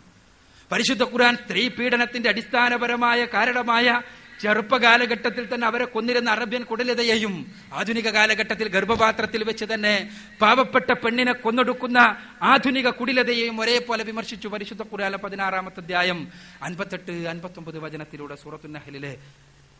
അതേപോലെ തന്നെ ഖുർആൻ എൺപത്തൊന്നാമത്തെ അധ്യായം സൂറത്ത് തക്വീറിൽ എട്ട് ഒൻപത് വചനങ്ങളിലൂടെ.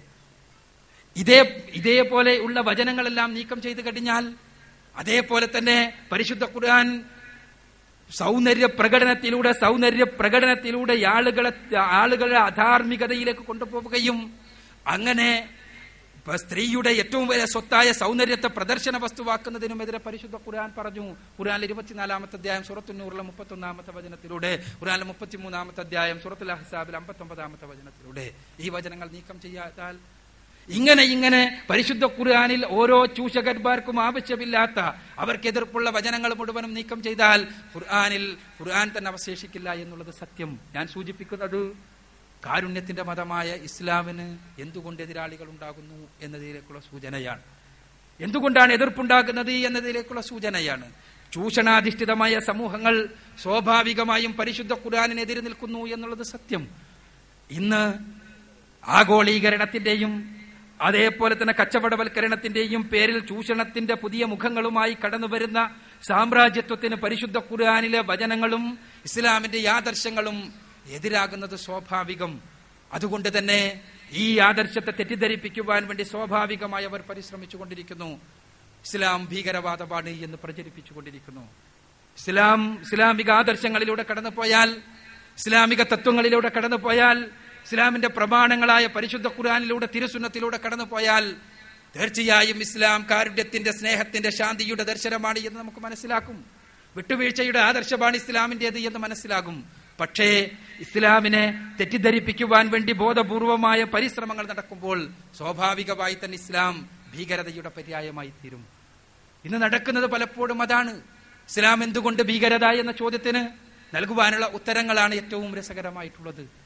ഇസ്ലാം ഒരു കൽകിൽ വാളുമായി നിർബന്ധ മതപരിവർത്തനത്തിന് വേണ്ടി ആളുകളെ പ്രോത്സാഹിപ്പിക്കുന്നു എന്നാണ്. ഇത് ഇസ്ലാം പരിവർത്തനത്തെക്കുറിച്ച് സംസാരിക്കുന്ന ദർശനമാണ് എന്നത് നേര്. പരിവർത്തനം ആ പരിവർത്തനത്തിന് വേണ്ടി സംസാരിക്കാത്തൊരു ദർശനത്തിന് നിലനിൽക്കുവാൻ അവകാശമുണ്ടോ? നാം പരിശോധിക്കുക. ഏതൊരു ദർശനമാണെങ്കിലും ആ ദർശനം ആത്മാർത്ഥമാണെങ്കിൽ അത് പരിവർത്തനത്തെക്കുറിച്ച് സംസാരിക്കും. ഇസ്ലാമും ജനങ്ങളുടെ ജീവിതത്തെ പരിവർത്തിപ്പിക്കുന്നതിനെ കുറിച്ച് തന്നെയാണ് സംസാരിക്കുന്നത്. ജീവിതത്തെ മുച്ചൂടും പരിവർത്തിക്കുന്നതിനെ കുറിച്ച് അവരുടെ വിശ്വാസം പരിവർത്തിതമാകുന്നതിനെ കുറിച്ച് അവരുടെ കർമ്മം വിമലീകരിക്കപ്പെടുന്നതിനെ കുറിച്ച് അവരുടെ ജീവിതചര്യകൾ വിശുദ്ധീകരിക്കുന്നതിനെ കുറിച്ച് ഇതാണ് പരിശുദ്ധ ഖുർആാനിന്റെ തിരുസുന്നത്തിന്റെ പ്രമേയമെന്ന് നമുക്ക് കാണാൻ കഴിയും. വിശുദ്ധീകരിക്കപ്പെടുന്ന സമൂഹത്തെ സൃഷ്ടിക്കുവാൻ വേണ്ടിയാണ് പരിശുദ്ധ ഖുർആൻ പരിശ്രമിക്കുന്നത്. എന്നാൽ ഇത് ഈ പരിവർത്തനം എന്നുള്ളത് ഈ പരിവർത്തനം എന്നുള്ളത് ആയുധം ഉപയോഗിച്ചുകൊണ്ട് ചെയ്യാൻ കഴിയുന്നതാണോ. ഇസ്ലാം മുന്നിൽ കാണുന്ന പരിവർത്തനം ഇസ്ലാം ലോകത്ത് വരുത്തിയ പരിവർത്തനം നിങ്ങൾ പരിശോധിക്കുക. ഇസ്ലാമിന്റെ പഠിപ്പിച്ച പരിവർത്തനം എങ്ങനെയുള്ളതായിരുന്നു എന്ന് പ്രവാചകൻ സല്ലല്ലാഹു അലൈ വസല്ലമയുടെ സമൂഹത്തിൽ മുതൽക്കുണ്ടായ പരിവർത്തനം നിങ്ങൾ പരിശോധിക്കുക. ഇത് വാൾ ഉപയോഗിച്ചുകൊണ്ട് സൃഷ്ടിക്കാൻ കഴിയുന്നതാണോ എന്ന്. മദീനയിലെ തെരുവിലൂടെ പരിശുദ്ധ ഖുർആൻ അഞ്ചാമത്തെ അധ്യായം സൂറത്തുൽ മാഇദയിലെ തൊണ്ണൂറും തൊണ്ണൂറ്റൊന്നും വചനങ്ങൾ ഓതിക്കൊണ്ട് ഒരാളിങ്ങനെ നടന്നു പോവുകയാണ്. വചനം നേരത്തെ പറഞ്ഞ വചനം മദ്യപാനം നിരോധിച്ചിരിക്കുന്നു എന്ന വചനം. മദ്യം നിരോധിച്ചിരിക്കുന്നു എന്ന വചനം. ഈ വചനം ഇതിന്റെ അവസാനത്തിൽ നിങ്ങൾ വിരമിക്കുവാൻ ഒരുക്കമുണ്ടോ എന്ന ചോദ്യമുണ്ട്. ആളുകൾ കേൾക്കുന്നു. ആരാണ് ആളുകൾ? അവർ മദ്യഷാപ്പുകളിൽ ഇരുന്ന് മദ്യപിച്ചുകൊണ്ടിരിക്കുകയാണ്.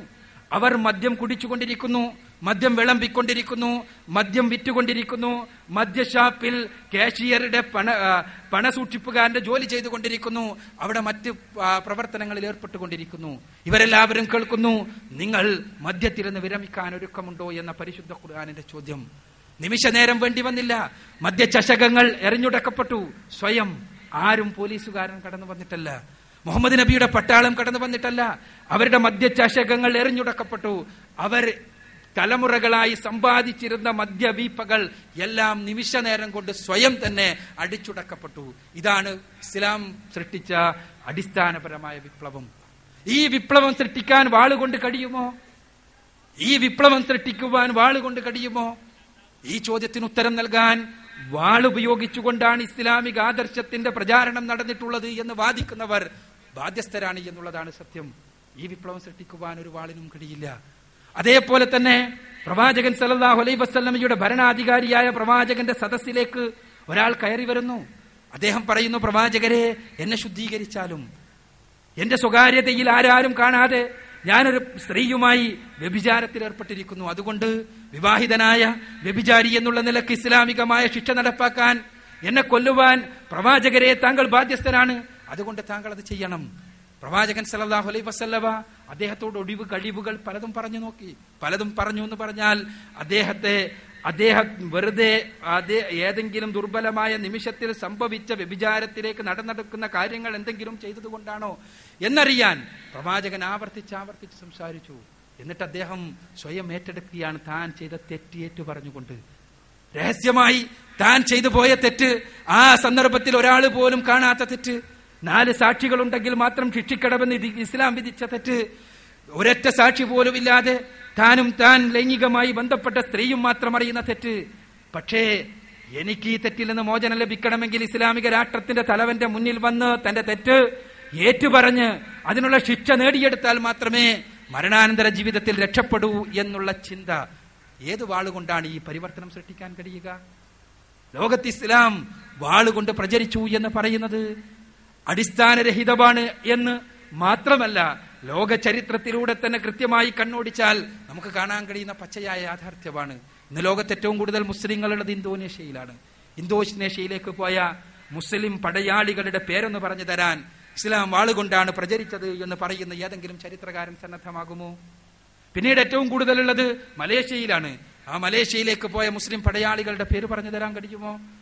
ഇന്ത്യയിലേക്ക് മുസ്ലിങ്ങളായിട്ടുള്ള പടയാളികൾ കടന്നു പോയിട്ടുണ്ട്. ഇന്ത്യയിൽ ഇന്തോനേഷ്യ കഴിഞ്ഞാൽ ഭൂരിപക്ഷം മുസ്ലിങ്ങളുള്ള നാട്. ഇന്ത്യയിലേക്ക് മുസ്ലിം പടയാളികൾ കടന്നു പോയിട്ടുണ്ട്. പക്ഷേ ആ മുസ്ലിം പടയാളികൾ ആരെങ്കിലും ഇന്ത്യ രാജ്യത്ത് ഇസ്ലാമിനെ ഈ പടവാൾ ഉപയോഗിച്ചുകൊണ്ട് പ്രചരിപ്പിച്ചിരുന്നുവെങ്കിൽ എന്തായിരിക്കും അവസ്ഥ എന്ന് നമുക്ക് കാണാൻ കഴിയില്ലേ? ഇന്നും ഇന്ത്യയിൽ മുസ്ലിങ്ങൾ ന്യൂനാൽ ന്യൂനപക്ഷമാണ് എന്നുള്ള സത്യം നമ്മൾക്കറിയില്ലേ? ചരിത്രപരമായി ഭൗതികമായി എന്തൊരടിത്തറയാണ് ഇതിനുള്ളത്? ഞാൻ സൂചിപ്പിക്കുന്നത് ഇസ്ലാം വാളുകൊണ്ട് പ്രചരിച്ചു എന്നുള്ള അടിസ്ഥാനരഹിതമായ ആരോപണം ഇസ്ലാമിന്റെ കാരുണ്യ സങ്കല്പനത്തെ കൃത്യമായി മറച്ചുവെക്കുവാൻ വേണ്ടി ആരൊക്കെയോ പടച്ചെടുത്ത ആരോപണം മാത്രമാണ് എന്നുള്ളതാണ് ഒരാദർശത്തിന് ഇസ്ലാമിനെ പോലെയുള്ള ഒരാദർശത്തിന് ഇസ്ലാമിക വിശ്വാസത്തെ പോലെയുള്ള ഒരാദർശത്തിന് തീർച്ചയായും വാളുകൊണ്ട് പ്രചരിപ്പിക്കപ്പെടാൻ സാധ്യമല്ല തന്നെ. കാരണം അത് കേവലം ഒരു നാമമാറ്റമല്ല. കേവലം ഏതെങ്കിലും ഒരു വിഭാഗത്തിൽ നിന്ന് മറ്റൊരു വിഭാഗത്തിലേക്കുള്ള മാറ്റമല്ല. ജീവിതത്തിന്റെ അടിസ്ഥാനപരമായ വിമലീകരണപാട് ഇസ്ലാം കൊണ്ട് വീക്ഷിക്കുന്നത് എന്നർത്ഥം. അതുകൊണ്ട് തന്നെ അത്തരമൊരു മാറ്റത്തിന് വാളുപയോഗിക്കുക സാധ്യമല്ല എന്ന് മാത്രമല്ല. ലോകത്തിലെ ഏക മതഗ്രന്ഥം. ഒരു പ്രലോഭനമോ പ്രകോപനമോ ഏതെങ്കിലും രൂപത്തിലുള്ള അടിച്ചേൽപ്പിക്കലോ മതത്തിന്റെ വിഷയത്തിൽ ഉണ്ടാകാൻ പാടില്ല എന്ന് കൃത്യമായി പ്രഖ്യാപിക്കുന്ന മതഗ്രന്ഥം പരിശുദ്ധ ഖുർആനാണ് എന്നുള്ളതാണ് സത്യം. ഖുർആാനിലെ രണ്ടാമത്തെ അധ്യായം സൂറത്തുൽ ബക്കറയിലെ ഇരുന്നൂറ്റി അമ്പത്തി ആറാമത്തെ വചനം നോക്കുക നിങ്ങൾ. തീർച്ചയായും മതത്തിൽ യാതൊരു നിർബന്ധവുമില്ല. സന്മാർഗം ദുർമാർഗത്തിൽ നിന്ന് വ്യക്തമായി വേറിട്ട് കഴിഞ്ഞിരിക്കുന്നു. ആർക്കാണ് സന്മാർഗം സ്വീകരിക്കേണ്ടത് അത് സ്വീകരിക്കാം. ദുർമാർഗം സ്വീകരിക്കേണ്ടത് സ്വീകരിക്കാം. മതത്തിൽ നിർബന്ധമില്ല. പ്രവാചകൻ സല്ലല്ലാഹു അലൈഹി വസല്ലമയോട് പരിശുദ്ധ ഖുർആനിലൂടെ പടച്ചതമ്പുരാൻ കൽപ്പിച്ചു. ഫദക്കിർ ഇന്നമ അന്ത മുദക്കിർ പരിശുദ്ധ ഖുർആൻ എൺപത്തെട്ടാമത്തെ അധ്യായം സുറത്തുൽ ആശയയിലെ ഇരുപത്തൊന്ന് ഇരുപത്തിരണ്ട് വചനങ്ങൾ. പ്രവാചകരെ താങ്കൾ ഉത്ബോധനം നൽകുക. ഉത്ബോധകൻ മാത്രമാണ് താങ്കൾ. താങ്കൾ ഹേമീകരിച്ച് ആളുകളെ നിർബന്ധിച്ച് പ്രലോഭിപ്പിച്ച് മതത്തിൽ കൊണ്ടുവരുന്നവർ. പ്രലോഭനം പോലും മതത്തിന്റെ വിഷയത്തിൽ ഉണ്ടാകാൻ പാടില്ല എന്നുള്ളതാണ് ഇസ്ലാമിന്റെ താല്പര്യം. സാമൂഹ്യ സേവന പ്രവർത്തനങ്ങൾ മത പ്രബോധനത്തിന്റെ പുറം ലേബലിൽ സാമൂഹ്യ സേവന പ്രവർത്തനങ്ങൾ ഒട്ടിച്ച് മതത്തെ മാർക്കറ്റ് ചെയ്യുന്ന കച്ചവടതന്ത്രം ഇസ്ലാമിന് അറിയില്ല ഇസ്ലാമിന് ആദർശത്തെ പച്ചയായി പറഞ്ഞ് ആദർശത്തെ ഹൃദയത്തിനകത്തേക്ക് സന്നിവേശിപ്പിച്ച് ഹൃദയമാറ്റത്തിലൂടെ ജീവിതത്തെ മാറ്റുക എന്നുള്ളതാണ് ഇസ്ലാമിന്റെ സന്ദേശം. അപ്പോൾ അടുത്ത ചോദ്യം ഇസ്ലാം യുദ്ധം പഠിപ്പിച്ചിട്ടില്ലേ? കാരുണ്യത്തിന്റെ ദർശനമായ ആദർശത്തിന് യുദ്ധത്തെക്കുറിച്ച് പറയാൻ കഴിയുമോ? ഇസ്ലാം കാരുണ്യത്തിന്റെ ദർശനമാകുന്നത് പോലെ തന്നെ ഇസ്ലാം പ്രായോഗികമായ നീതിയുടെ ദർശനം കൂടിയാണ്.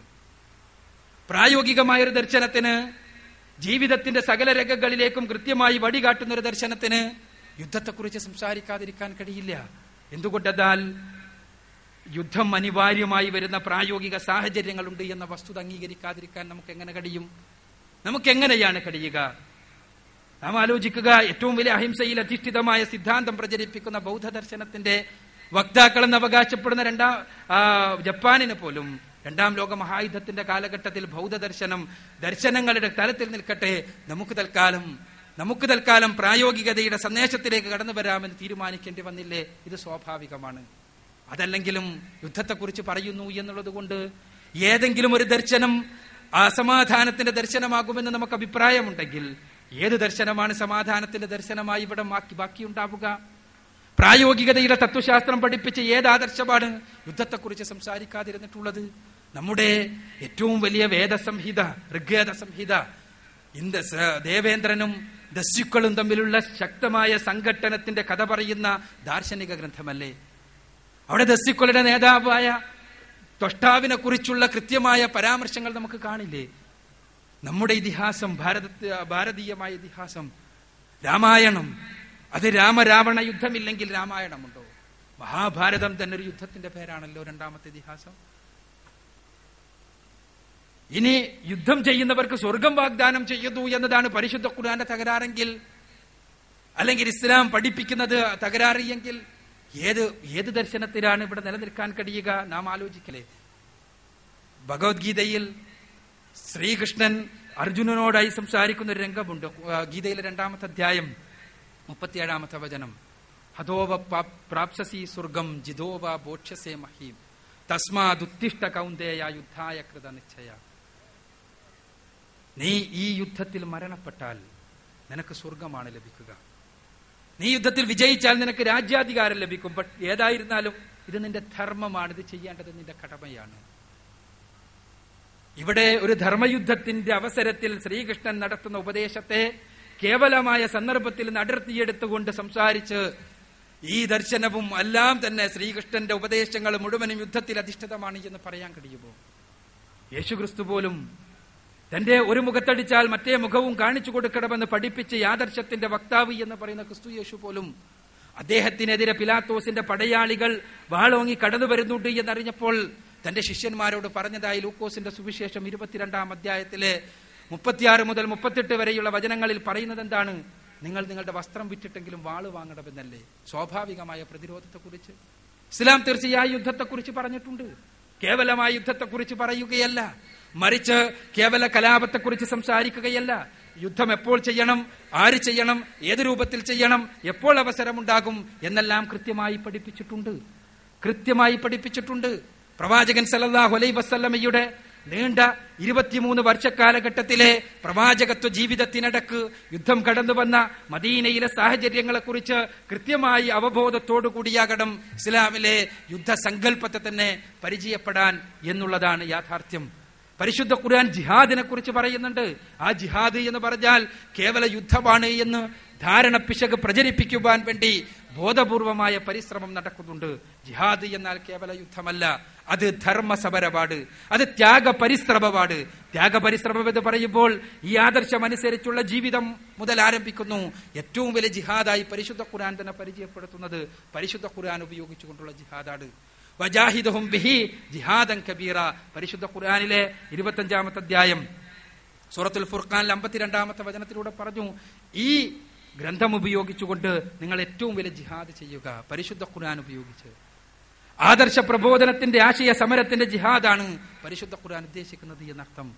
ഈ ജിഹാദ് കിത്താലായി മാറുന്ന സന്ദർഭമുണ്ട്. തീർച്ചയായും ഞാൻ നേരത്തെ പറഞ്ഞതുപോലെ ഒരു പ്രായോഗിക ആദർശബദ്ധുള്ളതിലൊക്കെ ഇസ്ലാം യുദ്ധത്തെക്കുറിച്ച് സംസാരിച്ചിട്ടുണ്ട് എന്നത് നേര്. പക്ഷേ ഏതവസരത്തിൽ? മദീ മക്കയിലെ പതിമൂന്ന് വർഷ കാലഘട്ടത്തിലെ പീഡനങ്ങളുടെ കാലഘട്ടം. പ്രവാചകൻ സല്ലല്ലാഹു അലൈഹി വസ്ലമ സമൂഹത്തോട് പറഞ്ഞത് ഇസ്ബേർ നിങ്ങൾ ക്ഷമിക്കണമെന്നാണ്. നിങ്ങൾ ക്ഷമിക്കണം. ക്രൂരമായി അനുയായികൾ കൊല ചെയ്യപ്പെട്ടപ്പോൾ ക്രൂരമായി താനും തന്റെ അനുയായികളും പീഡിപ്പിക്കപ്പെട്ടപ്പോൾ മാസങ്ങളോളം അല്ല വർഷങ്ങളോളം പട്ടിണി കിടക്കേണ്ടി വന്ന അവസരം ഉണ്ടായപ്പോൾ പോലും പച്ചിലകൾ തിന്ന് ജീവൻ നിലനിർത്തേണ്ട അനുയായികൾ അവസരത്തിൽ പോലും പ്രവാചകൻ സല്ലല്ലാഹു അലൈഹി വസ്ലമ പറഞ്ഞത് നിങ്ങൾ ക്ഷമിക്കണമെന്നാണ് അങ്ങനെ സ്വന്തം ആദർശം ആദർശമനുസരിച്ച് ജീവിക്കുവാനുള്ള ഒരു സാഹചര്യം ഉണ്ടാവുകയും ഒരു രാജ്യത്തിന്റെ അധിപനായി പ്രവാചകൻ സല്ലല്ലാഹു അലൈഹി വസ്ലമ മാറുകയും അവിടെയുള്ള അനുയായികളെ അത് കേവലം മുസ്ലിങ്ങളെ മാത്രമല്ല അവിടെയുള്ള മുസ്ലിങ്ങളല്ലാത്തവരും ജൂതന്മാരും അതല്ലാത്ത മുസ്ലിക്കുകളും എല്ലാം അടങ്ങുന്ന മദീനയിലെ തന്റെ പൗരന്മാരുടെ മുഴുവനും സംരക്ഷണത്തിന്റെ ഉത്തരവാദിത്വമുള്ള ഖലീഫയായി സംരക്ഷണത്തിന്റെ ഉത്തരവാദിത്വമുള്ള ഭരണാധികാരിയായി പ്രവാചകൻ സല്ലല്ലാഹു അലൈഹി വസല്ലമ മാറുകയും ആ സമയത്ത് ആ രാഷ്ട്രഘടനയെയും അവിടുത്തെ സമൂഹത്തെയും നശിപ്പിക്കുവാൻ വേണ്ടി മറ്റുള്ളവർ ഗൂഢാലോചന നടത്തുമ്പോൾ അങ്ങനെ ആ സമൂഹത്തെ തകർക്കുവാൻ വേണ്ടി മറ്റുള്ളവർ സന്നദ്ധരായി സർവായുധ വിഭൂഷിതരായി കടന്നു വരുമ്പോൾ ഇന്ന് ഇനിയും പ്രതിരോധിച്ചിട്ടില്ലെങ്കിൽ ഈ സമൂഹത്തിന്റെ പൂർണമായ നാശമാണ് ഉണ്ടാവുക എന്ന് പടച്ചതമ്പുരാന്റെ വെളിയുണ്ടാവുകയും വെളിപാടുണ്ടാവുകയും അതിനനുസരിച്ച് പ്രവർത്തിക്കുകയും ചെയ്താൽ അത് കലാപത്തിന്റെ ദർശനമായി തീരുന്നത് എങ്ങനെയാണ്? ഉദിനലില്ലദീന യുക്കാത്തിലൂന ബിയന്നഹും ലഖദീർ. പരിശുദ്ധ ഖുർആാനിൽ യുദ്ധത്തിന് ആഹ്വാനം ചെയ്തുകൊണ്ടുള്ള ആദ്യത്തെ വചനമാണ്. ഖുർആനിലെ ഇരുപത്തിരണ്ടാമത്തെ അധ്യായം സുറത്തുൽ ഹജ്ജിലെ മുപ്പത്തൊൻപതാമത്തെ വചനം. നിങ്ങൾക്ക് യുദ്ധമിത അനുവദിക്കപ്പെട്ടിരിക്കുന്നു നിർദ്ദേശിക്കപ്പെട്ടിരിക്കുന്നു. എന്തുകൊണ്ടാണ് നിങ്ങൾക്ക് യുദ്ധം നിർദ്ദേശിക്കപ്പെട്ടിട്ടുള്ളത്? നിങ്ങൾ ക്രൂരമായി പീഡിപ്പിക്കപ്പെട്ടിട്ടുള്ളത് കൊണ്ട് നിങ്ങളുടെ രക്ഷിതാവ് അള്ളാഹുവാണ് എന്ന് പറഞ്ഞതിന്റെ പേരിൽ മാത്രം അതിന്റെ പേരിൽ മാത്രം സ്വന്തം വീടുകളിൽ നിന്ന് പുറത്താക്കപ്പെട്ട പീഡിപ്പിക്കപ്പെട്ട ആളുകളാണ് നിങ്ങൾ എന്നുള്ളത് കൊണ്ട് നിങ്ങൾക്ക് യുദ്ധം അനുവദിക്കപ്പെട്ടിരിക്കുന്നു. ആരുമായിട്ടാണ് യുദ്ധം ചെയ്യേണ്ടത്? നിഷ്കളങ്കരായി വീടുകളിൽ അന്തിയുറങ്ങുന്ന ആളുകളുമായിട്ടാണോ? ഏതെങ്കിലും ഓഫീസുകളിൽ പണിയെടുക്കുന്ന ആളുകളുമായിട്ടാണോ? എവിടെയെങ്കിലും ജീവിക്കുന്ന ഏതെങ്കിലും ആളുകളുമായിട്ടാണോ? തീർച്ചയായും പരിശുദ്ധ ഖുർആനിൽ നിന്ന് മതം പഠിച്ച ആളുകൾക്കൊന്നും അത് അറിയ അങ്ങനെ പറയാൻ കഴിയില്ല.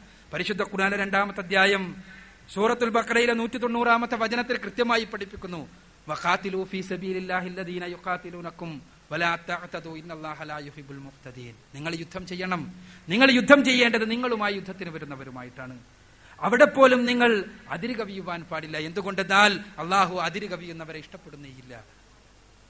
ഖുർആനിൽ യുദ്ധരംഗത്ത് യുദ്ധത്തിന്റെ ശക്തമായ രംഗത്ത് പോലും ഖുർആനിലെ നാലാമത്തെ അധ്യായം സൂറത്ത് നിസായിലെ തൊണ്ണൂറാമത്തെ വചനത്തിൽ പറഞ്ഞു നിങ്ങളുമായി കരാറിലേർപ്പെട്ട യുദ്ധത്തിന് സന്നദ്ധരില്ലാതെ മാറി നിൽക്കുന്ന ആരെങ്കിലും ഉണ്ടെങ്കിൽ അവരുമാ അവർക്കെതിരെ നിങ്ങൾ ഒരു അതിക്രമവും ചെയ്യാൻ പാടില്ല.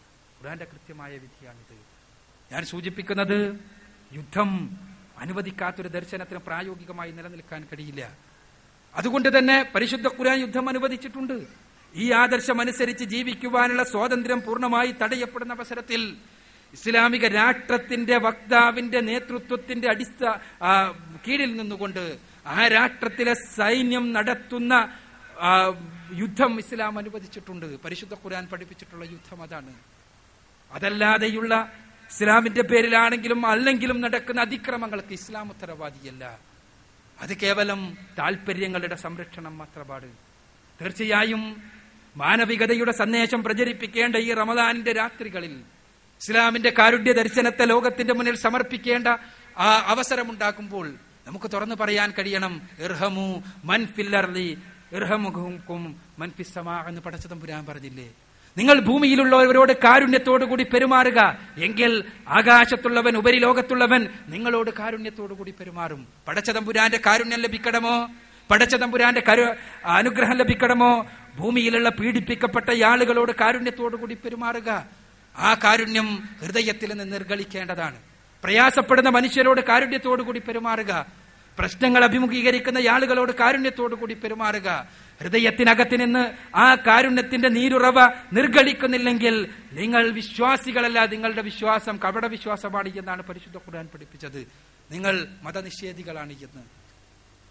അതെ പ്രയാസപ്പെടുന്നവന്റെ പ്രയാസം കാണാൻ കഴിയുന്നില്ലെങ്കിൽ പ്രശ്നങ്ങളിൽ അപകപ്പെടുന്നവന്റെ പ്രശ്നങ്ങൾ കാണാൻ കഴിയുന്നില്ലെങ്കിൽ പട്ടിണി കിടക്കുന്നവന്റെ വയറിന്റെ വേദന കാണാൻ കഴിയുന്നില്ലെങ്കിൽ നമ്മുടെ വിശ്വാസത്തിന് അർത്ഥമില്ലാതെയാവുകയാണ്. റസൂലുള്ളാഹി സലാഹു അലൈഹി വസ്ലം പറഞ്ഞല്ലോ അയൽവക്കക്കാരൻ പട്ടിണി കിടന്നപ്പോൾ വയറു നിറച്ചുണ്ടെന്നവനല്ല വിശ്വാസി. നിന്റെ കറിയിൽ ഒരല്പം വെള്ളം കൂട്ടിയെങ്കിലും അയൽവക്കക്കാരനെ പരിഗണിക്കുക. അയൽവക്കക്കാരന്റെ ജാതി നോക്കാനല്ല പ്രവാചകൻ പഠിപ്പിച്ചത്. വിഭാഗം നോക്കാനല്ല മനുഷ്യനാണോ? മനുഷ്യനെങ്കിൽ അയാളെ പരിഗണിക്കുക എന്നാണ്. ഞാൻ സൂചിപ്പിക്കുന്നത് ഈ കാരുണ്യം നമ്മുടെ ഹൃദയത്തിനകത്ത് നിന്ന് ഒരു നിറവായി ഒരു ഉറവായി കടന്നു വരണമെങ്കിൽ തീർച്ചയായും വിശ്വാസപരമായ ദാർഢ്യം ഉണ്ടാകണം ആ ദാർഢ്യത്തിൽ നിന്നാണ് ഇതുണ്ടാവുക. അതിന് അടിസ്ഥാനപരമായി പ്രമാണങ്ങളിൽ അധിഷ്ഠിതമായി ജീവിക്കുവാൻ നമ്മൾക്ക് കഴിയണം. പരിശുദ്ധ ഖുർആൻ ലോകത്തിന്റെ മുന്നിന് മുഴുവനും വെളിച്ചം പ്രദാനം ചെയ്ത മഹാ ആ ഗ്രന്ഥം. ആ ഗ്രന്ഥത്തിന്റെ അവതരണത്തിന്റെ വാർഷികം ആഘോഷിക്കുകയാണ് യഥാർത്ഥത്തിൽ റമദാനിലെ വ്രതാനുഷ്ഠാനത്തിലൂടെ മുസ്ലിങ്ങൾ ചെയ്യുന്നത്. ഈ പരിശുദ്ധ ഖുർആന്റെ സവിശേഷത എന്താണ്? ദാലിക്കൽ കിതാബ് ലാ റൈബ ഫീഹി ഹുദൽ ലിൽ മുത്തഖീൻ. ഈ ഗ്രന്ഥം സംശയമൊന്നും വേണ്ട. മനുഷ്യർക്ക് സന്മാർഗ അന്വേഷികൾക്ക് കൃത്യമായി മാർഗദർശനം നൽകുന്നതാണ് ഈ മാർഗദർശക ഗ്രന്ഥം. ഈ കാരുണ്യത്തിന്റെ ഗ്രന്ഥം. ഇന്നഹാദൽ ഖുർആന പതിനേഴാമത്തെ അധ്യായം സൂറത്തുൽ ഇസ്രായേൽ ഒൻപതാമത്തെ വചനത്തിലൂടെ പടച്ചതമ്പുരാൻ പറഞ്ഞില്ലേ ഈ ഖുർആൻ തീർച്ചയായും മനുഷ്യരെ ഏറ്റവും ഉത്തമമായ മാർഗത്തിലൂടെ വഴി നടത്തുന്നു എന്ന്. ആ ഉത്തമമായ മാർഗം ലോകത്തിന്റെ മുന്നിൽ വെളിച്ചത്തോടുകൂടി കാണിച്ചു കൊടുക്കേണ്ട ചുമതല റമദാനിലെ വ്രതമനുഷ്ഠിക്കുന്ന മനുഷ്യരുടെ മുഴുവനും ചുമതലയാണ് മുസ്ലിങ്ങളുടെ ചുമതലയാണ് അത് കാരുണ്യത്തിന്റെ ദർശനമാണ്. ആ കാരുണ്യത്തിന്റെ ദർശനമാണ്. എന്ത് വർഗീയതയുടെ പേരിൽ നമ്മുടെ നാട്ടിൽ ഏതൊരു മനുഷ്യൻ ക്രൂരമായി കൊല ചെയ്യപ്പെടുമ്പോഴും അത് ആദർശത്തിന്റെ പേരിലല്ല എന്ന് തിരിച്ചറിയുവാൻ നമുക്ക് കഴിയണം. അത് മാറാട്ടായിരുന്നാലും നാദാപുരത്തായിരുന്നാലും കണ്ണൂരിലായിരുന്നാലും എവിടെയായിരുന്നാലും അവിടെ ആ പീഡിപ്പിക്കപ്പെട്ട പാവപ്പെട്ട മനുഷ്യന്റെ കുടുംബത്തിന്റെ ഭാര്യ ഭാര്യമാരുടെ മക്കളുടെ കണ്ണുനീര് കാണാൻ നമുക്ക് കഴിയണം. അവരുടെ ഹൃദയത്തിനകത്തെ തേങ്ങലുകൾ കാണാൻ നമുക്ക് കഴിയണം. അപ്പോഴേ നമ്മൾ ഭൂമിയിലുള്ളവരോട് കരുണ കാണിക്കുന്നവരായി തീരൂ ആദർശത്തിന്റെ പേരിൽ നടന്ന പ്രത്യാക്രമണങ്ങളിൽ പോലും പ്രത്യാക്രമണങ്ങളിൽ പോലും കുട്ടികളും അതേപോലെ തന്നെ സ്ത്രീകളും ആക്രമിക്കപ്പെട്ടുകൂടാ എന്ന് പഠിപ്പിച്ച എന്തിനധികം വളർച്ചയുള്ള മരങ്ങൾ പോലും കായ്ക്കുന്ന മരങ്ങൾ പോലും നശിപ്പിച്ചുകൂടാ എന്ന് പഠിപ്പിച്ച ആദർശത്തിന്റെ വക്താക്കളാണ് മുസ്ലിങ്ങൾ. അതുകൊണ്ട് തന്നെ കാരുണ്യത്തിന്റെ ഉറവ പൊട്ടുന്ന ഈ മാസത്തിൽ ഈ കാരുണ്യത്തിന്റെ സന്ദേശം നമുക്ക് പഠിപ്പിക്കാൻ കഴിയണം. ഈ ഭൂമിയിലെ മനുഷ്യർക്കുള്ള കാരുണ്യത്തിന്റെ സന്ദേശം. ഈ ഭൂമിയിലെ മനുഷ്യർക്കുള്ള കാരുണ്യത്തിന്റെ സന്ദേശം അത് ഇസ്ലാമിന്റെ സമാധാന സന്ദേശമാണ്. ഇസ്ലാമിന്റെ ശാന്തിയുടെ സന്ദേശമാണ്. ഇസ്ലാം ലോകത്തിന്റെ മുന്നിൽ വെക്കുന്നത് അതിക്രമത്തിന്റെയും അക്രമത്തിന്റെയും ഭീകരതയുടെയും സന്ദേശമല്ല.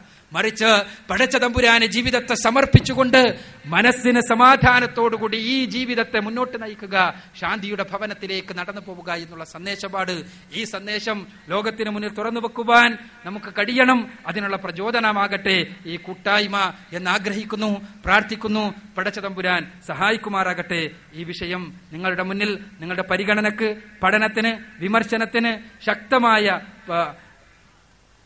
അപഗ്രഥനത്തിന് വേണ്ടി സമർപ്പിച്ചുകൊണ്ട് ഞാൻ വാക്കുകൾ ഉപസംഹരിക്കുന്നു. വാഹൃദവാൻ അലഹമുല്ലാ റബുല്ലാലമീൻ വലൈക്കും